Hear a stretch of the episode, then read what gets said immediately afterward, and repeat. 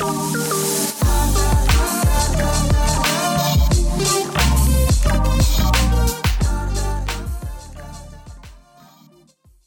everyone. Happy holidays and almost Merry Christmas to all of my wonderful, wonderful listeners. My name is Heidi Kumjan, and I am your host. I'm a certified holistic health and nutrition coach with a passion for non toxic living, and it is my pleasure to host this show all about non toxic living and longevity to help break down those barriers to entry so that everyone can live a holistic, happy, and healthy life. Today, I'm bringing on one of my fellow Chicagoan folks. Her name is Lauren Less, which is so fitting with her Instagram handle at Less with Laur. I always thought it was just a play on words because she is a big influencer in the non toxic living and allergy friendly living space. So I always thought, oh, it's more of like a minimalist approach, less with Laur. It makes so much sense. But legitimately, her last name is Less, which is so cool. So Lauren Less has created a space for people to find allergy friendly recipes, chronic illness support, non toxic lifestyle suggestions, and overall just a bunch of health and wellness tips. She discusses everything from fitness with chronic illness to tips for traveling with food allergies and everything in between. She knows so much about something called MCAS, which is what I want to spend the bulk of this episode going into, which is mast cell activation syndrome.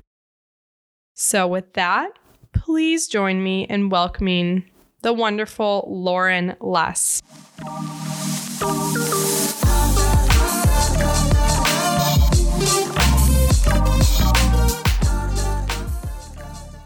Hey, Lauren. Hi. How's it going? Good. How are you? Good. Ready to chat about MCAS? Yes. Yeah it's so fun that we're both located in Chicago and that we we met online at first and then we got to meet in real life the other day, which was super fun. Yeah. I love that about Instagram just being able to like connect with people and then connect with them in real life too. It's been really cool. It has been. And speaking of really cool, you have a very cool slash um intense journey about you know getting from where you were to where you are today and i think we should start out by rewinding a bit and and going back to really where your journey began with chronic illness mcas environmental illness how you got into non-toxic living like take us back yeah. Okay. So there's a there's obviously like as you know so many different layers to this and we were talking about this before when we met up but it's like at the time when I was going through it I didn't really know what was going on and then now looking back I'm able to be like okay that was a trigger and like that was a trigger. So it's like I had to get to this place to know what the full story looks like. Um, but just like a brief summary is this is kind of what what I've put together is my symptoms started when I was like in middle school so it kind of just started with like joint pain, fatigue, just noticing like it was hard for me to go to my sports after school. Um, I was always tired.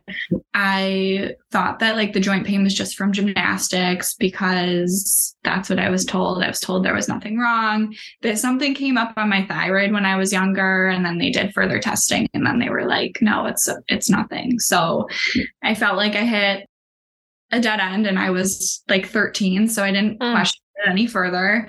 And then I think I just started to notice um, as I got older that like my friends didn't need to sleep as much as I did. And like I would go on vacations or trips, or even in college, like it just took my body so much longer to recover. And I was just like, okay, I guess I'm like need more naps than the average person. Um, I think senior year of high school, I had like some symptoms. I got mono, so that was kind of a trigger for me. Mm-hmm. Um, and then I had some like GI symptoms, um, but those kind of went away. And then college, um, I just noticed kind of the you know, fatigue and not recovering as quickly. I was honestly tired all the time, still had the joint pain.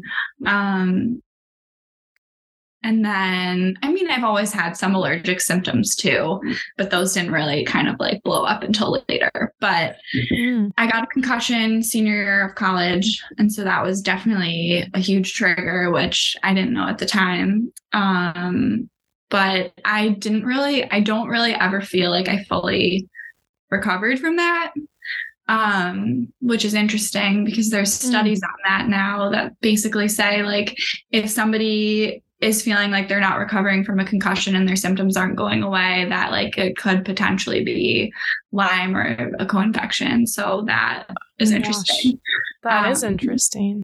Yeah. How so, did you start getting these answers? I know you're still telling your story, but yeah. Um so, or clues. Sometimes they're not full blown answers. Whole, they're just yeah, it's just a puzzle. I mean, yeah. I so after I got a concussion and after college, probably like 2015 to 2017, I would say my GI symptoms started getting really bad to the point where I was like, something is like literally not right. My stomach hurts every day. I'm bloated. I have trouble eating things.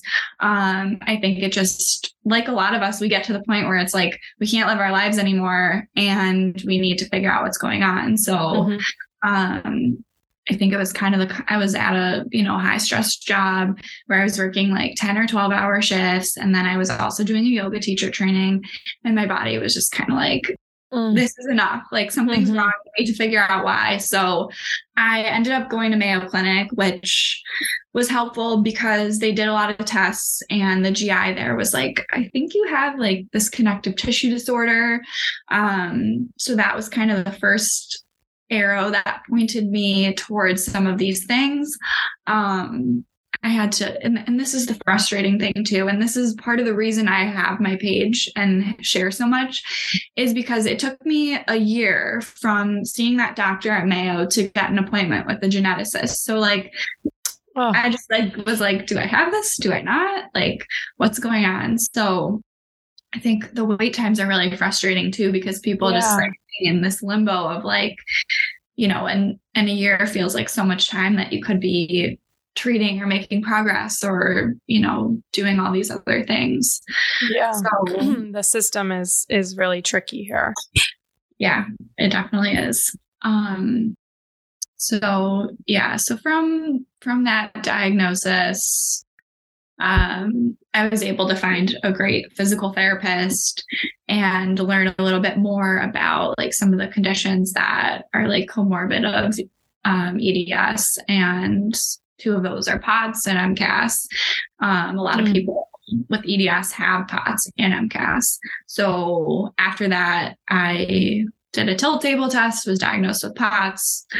That was like another long wait, but um, yeah, so I kind of figured that cluster out over the course of maybe like another year or so. But the physical therapist was kind of a key a yes. key connection that helped you yeah. Yeah. put some of the puzzle pieces together slash right. guide you in a direction of new areas to research and mm-hmm. consider. Yeah, because, right. Like I got diagnosed by the geneticist, but then I didn't get any referrals to any like mm. I was referred to physical therapy, but now I look back and I'm like, why wasn't I told about POTS? Why wasn't I told about MCAS? Why wasn't I told about like all these different things? Like collagen is everywhere in our bodies. So it causes multisystemic symptoms. And that means that, you know, people, everyone's different, but we can all have issues in different parts of our body. So mm-hmm. frustrating that we're not told that. It's like, right. here you have this, like figure it out on your own.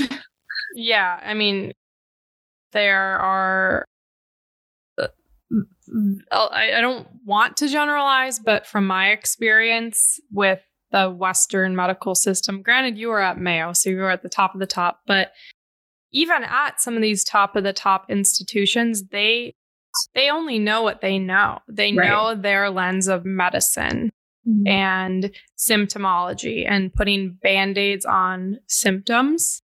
Mm-hmm. Not saying that's totally what you went through, but it, it's very frustrating when sometimes you want to just know, well, why is this happening in the first place? Like, right. what is the root cause of all of this? Mm-hmm. Um, which I think you're finding this physical therapist and maybe learning more about MCAS and POTS, and then eventually probably Lyme disease and chronic illnesses. It's like peeling back those layers and right. layers. Um, yeah, exactly.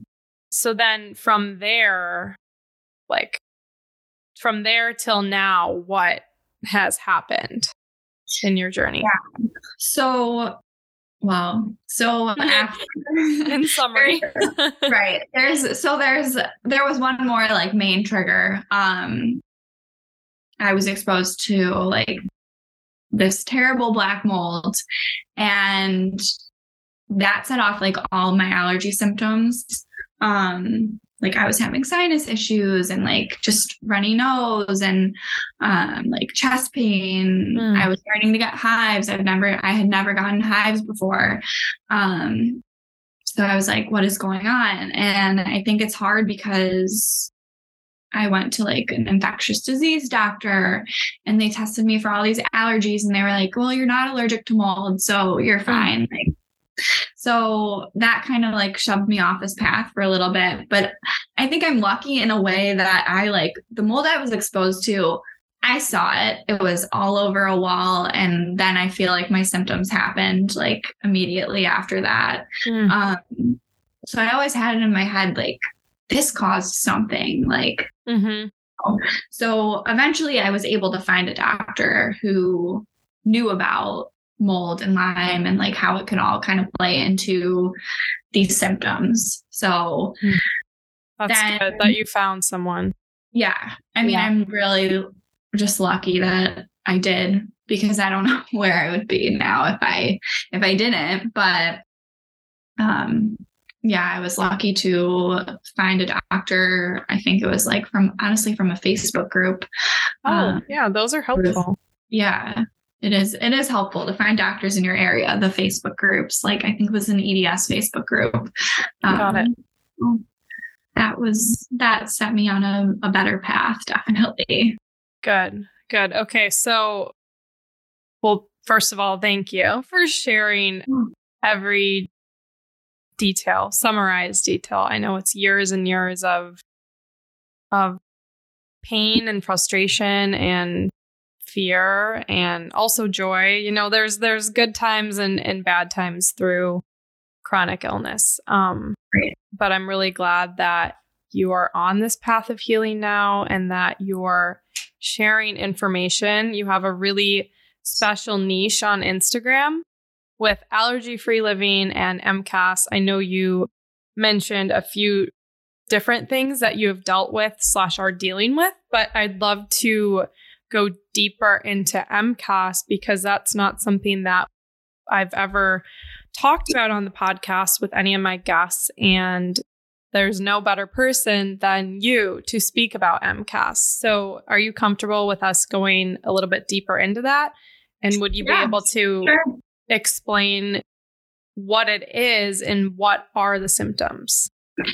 Yeah. So, the thing about mast cells that I've learned is that a lot of doctors don't know that much about them and that makes it even more frustrating. And it's hard because like we kind of have to end up we end up doing our own research um right. is what's happening right? Like i never thought i would learn this much about the human body and here i am but um, same yeah mast cells. So those are there are types of cells in our immune system and we have them in tissue all over our body.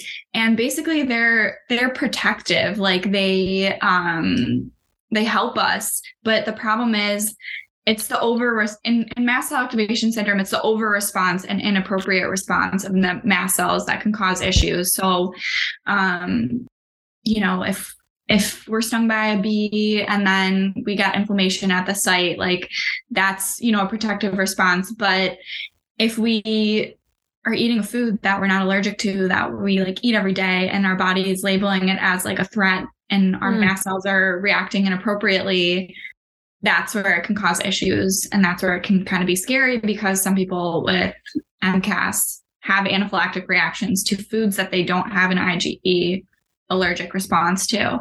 So that's mm. where it gets really tricky with the food allergies too, because it's it's kind of blurry. The testing's not always accurate. And well, food allergy testing is not fully accurate in general, but with MCAS, it kind of adds another layer to that. So mm. it can be hard to figure out what's, you know, what's safe. Um, yeah, that's really scary too, especially if anaphylaxis is getting thrown into the mixture. Right. Yeah. But so it's the symptoms are tough too because they're multi-systemic symptoms. Like it could be like chest pain, nausea, hives, um, pain, fatigue, fevers, weight loss, swelling, itchiness, runny nose.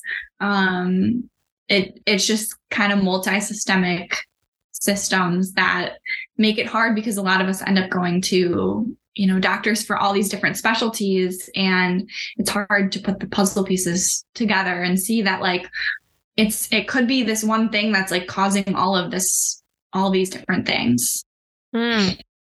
jeez and then as far as things that throw mcas into or throw those mast cells into overdrive what are some of those things? Like, what is the connection between chronic illness and MCAS or environmental yeah. chronic illness, whatever?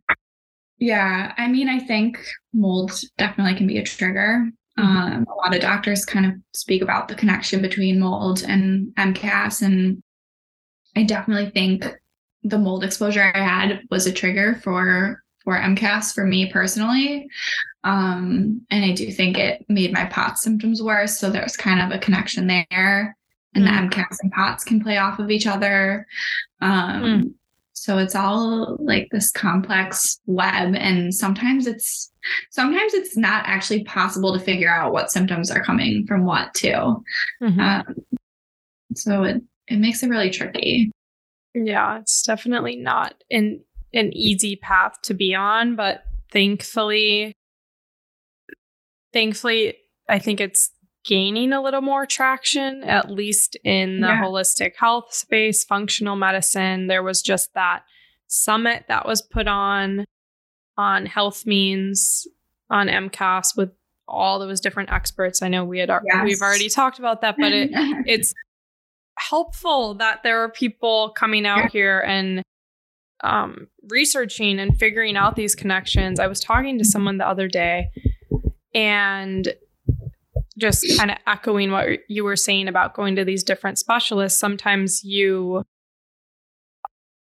you know you go to the the neuro doctor to look at your brain to figure out you know why you're having these this brain fog or fatigue whatever and mm-hmm. then they might know what they know as far as medicine for your brain mm-hmm. um, for neurological symptoms or surgeries, things like that.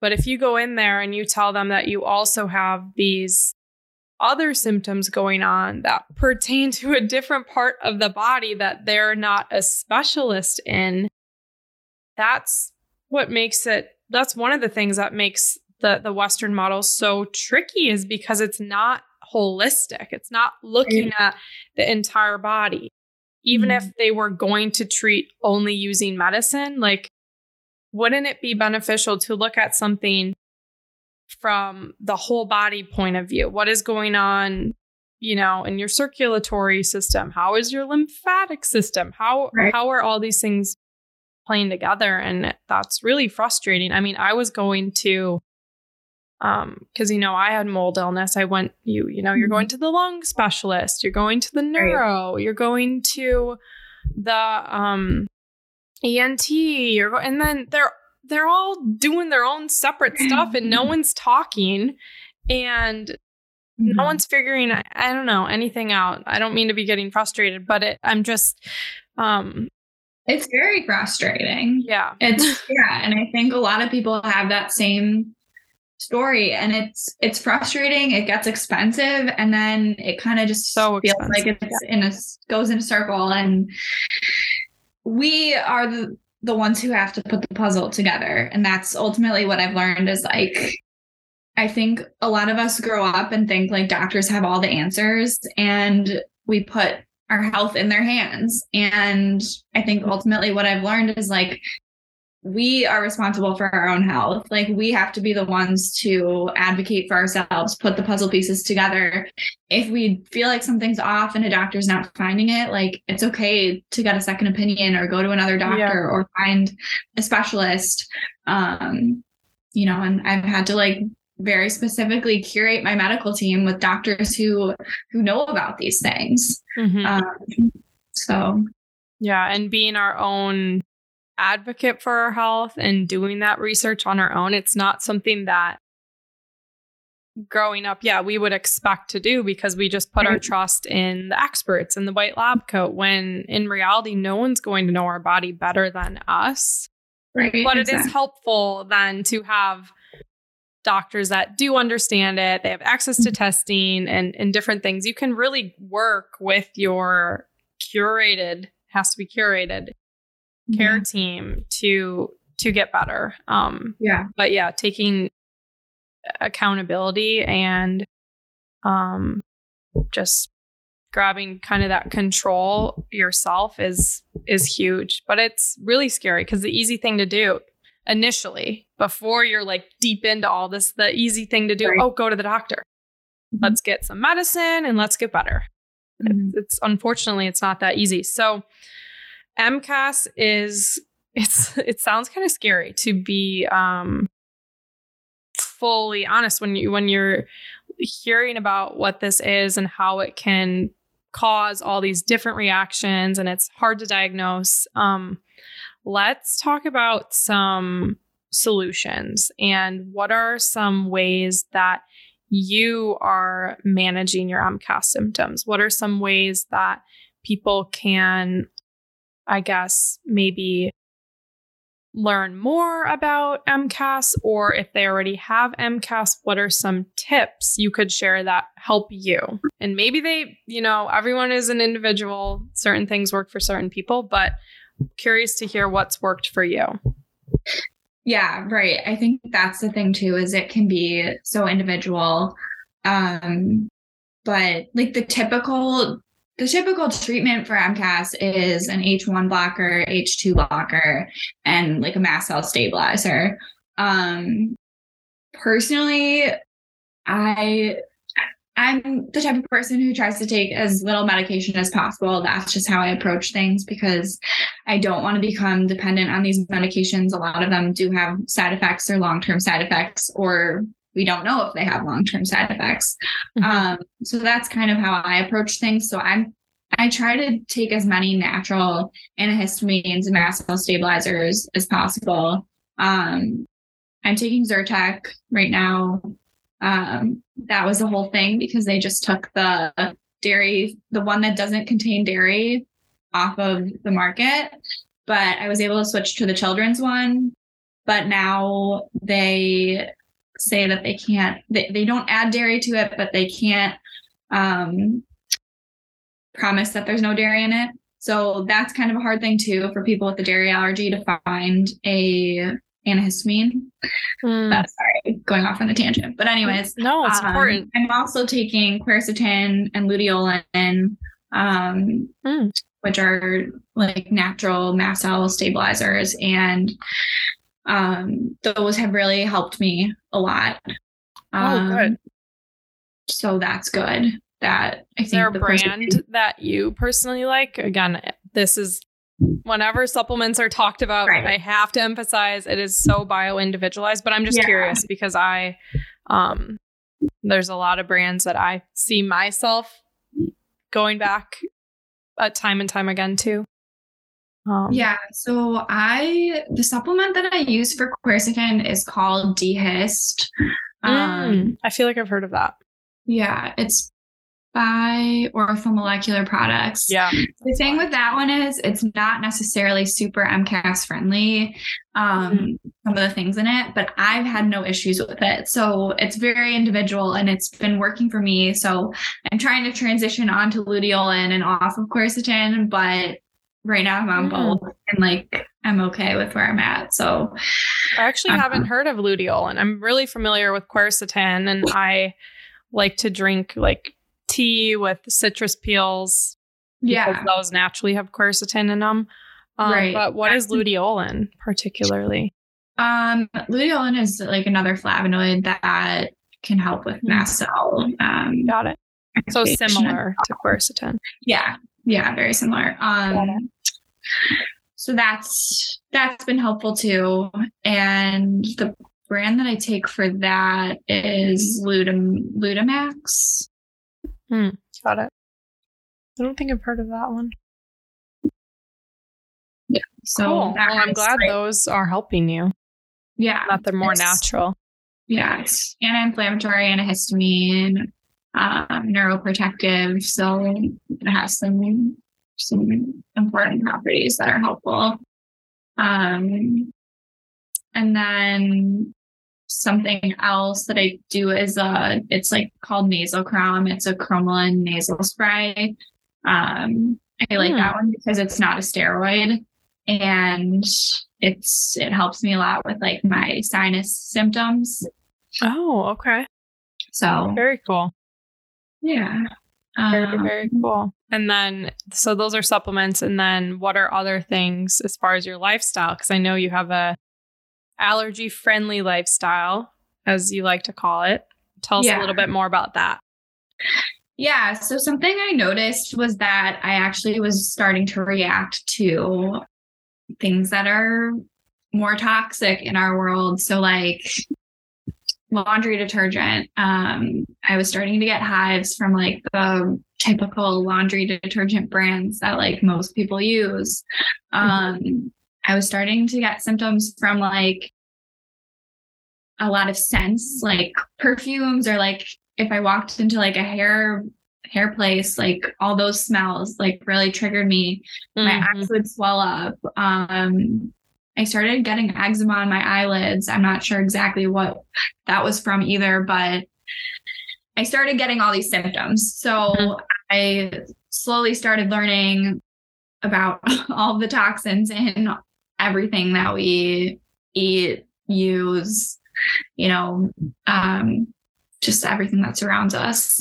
And I think it's, you know, it's it's a tricky there's a tricky line. Like I try to live my life and also like make the safest choices possible for my health, especially at home. So Mhm. at home i try to be pretty strict about things um i filter my water um you know i filter my my bath and shower water too because we can absorb different chemicals through our skin Mhm. um And Illinois has the worst water in the US, by the way. yeah it's if you go to the ewg website and type in your zip code you can see what's in your water and a lot of water we definitely should not be drinking hmm so Or to your point, bathing in. Yeah. right or bathing in right and Yeah. like we're absorbing those things in our skin too and hmm um, you know that's important too Yep. I even heard this is a slight little tangent, but from showering in the water that's chlorinated, not only are you getting exposed through the dermal absorption, but also through inhalation. Because the chlorine, you can smell the chlorine gas. It turns into a gas, and then you're breathing that in. So you're getting actually lung irritation, which is Wow. not good. yeah no it's not Yeah. and i think there's a huge lack of awareness around all of this too and that's another reason i share some of these things because it's just there's so many things. Um, and i think just getting the information out there so that people are aware of it and then they can choose you know where they're going to try to do better. Obviously you know for people with chronic illness it, it tends to be more to an extreme because like i always say like i literally have to do this. Like i don't have a choice. Right. Right. so. Yeah, it's like that this is how I can live. it's not a choice and Yeah. it doesn't feel like a chore or an inconvenience when it makes you feel good. So, Right. Exactly. Yeah. Yeah. That's a good way to put it. I think it's it's something that I know I'm doing that's nice for myself and my body. And that's try how I try to frame it versus being like, this sucks. Like I have to do all Mhm. these extra things. Like I'm taking care of myself. And that's something that's come out of this journey as well. I think is just, you know, my mindset around taking care of my body is so different. yeah, that's good. I mean, there will always be silver linings, even when it, even when there's no sugarcoating that it like it just straight up sucks to suffer. Right. Um, but yeah, I mean, you're you're educating people and helping people, so that is definitely a silver lining in itself. Is you're helping get the word out about these things and helping people live a more non-toxic lifestyle and allergy-friendly lifestyle.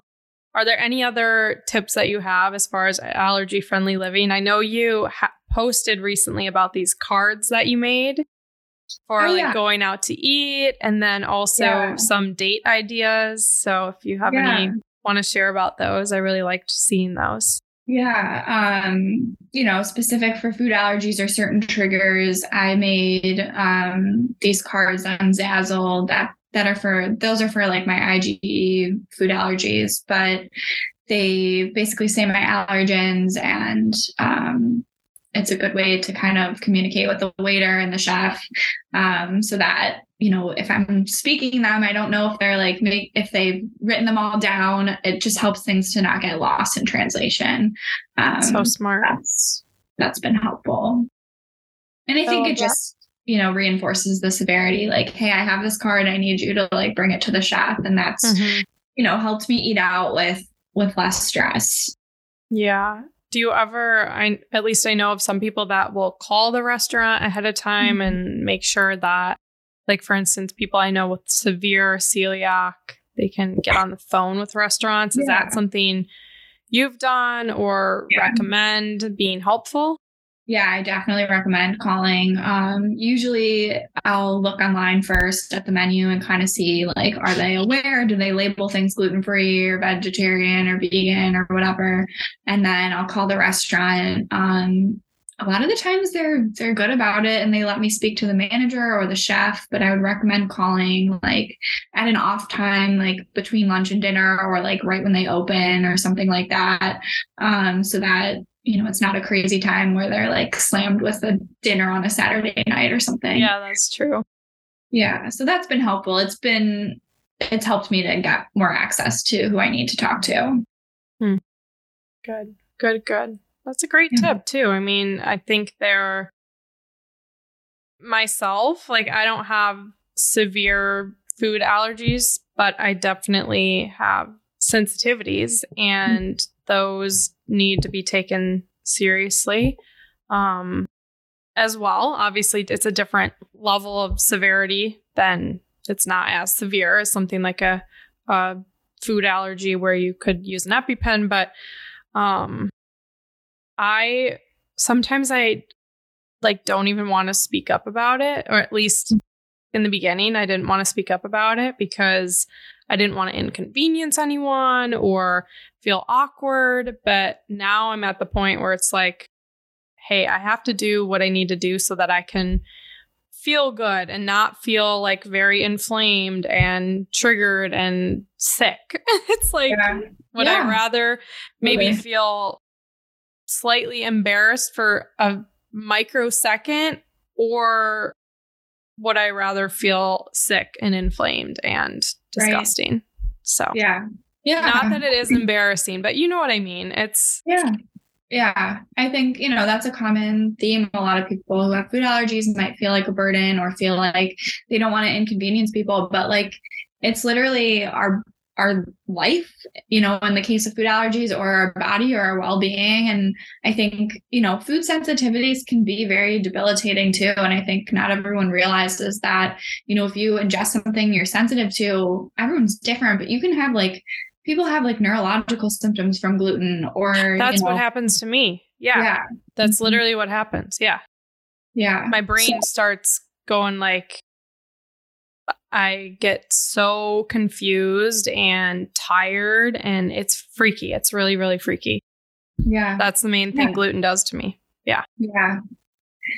Yeah. And I, I mean, I definitely have food sensitivities as well. And that's kind of a whole other thing. But I did this full elimination diet and I like lost so much inflammation in my body and my joints feel better and my GI symptoms are like 80% gone. So it's been kind of crazy, but that's where I think the MCAS kind of ties in is I have very strict low histamine right now. And so the MCAS can actually be causing GI symptoms. So that's something that it's very hard to make a connection with sometimes. Hmm. Um, but is, yeah. M- a lot of layers. is MCAS something that, like, I mean, I truly believe everything can be healed. Is. MCAS something that you think can be healed, or it's one of those things that you just le- learn to manage better and improve symptoms?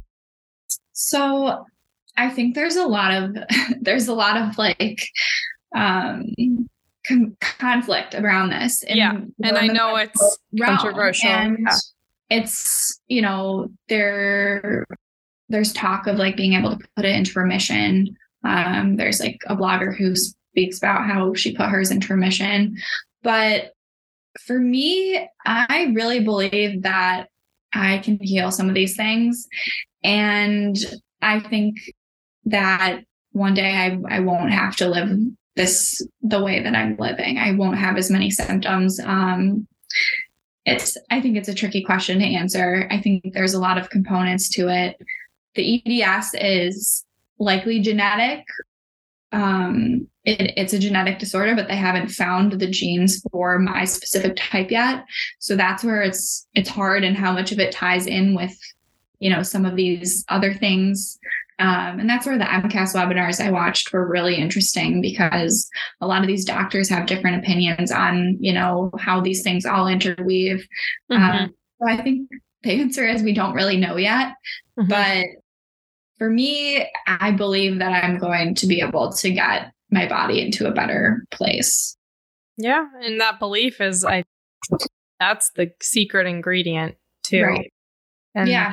in the chronic illness space, uh, Yeah. there's a lot I got to be careful what I say, but there it's an easy space to get discouraged in. Mhm. Yeah. And there are people that start identifying with their illness and only their illness. And That's what I was just going to say too. Yeah. Is I, I feel like for me, well, and, and it makes sense because for me, I had symptoms for so many years. And then I found, you know, found out what it was, got these diagnoses.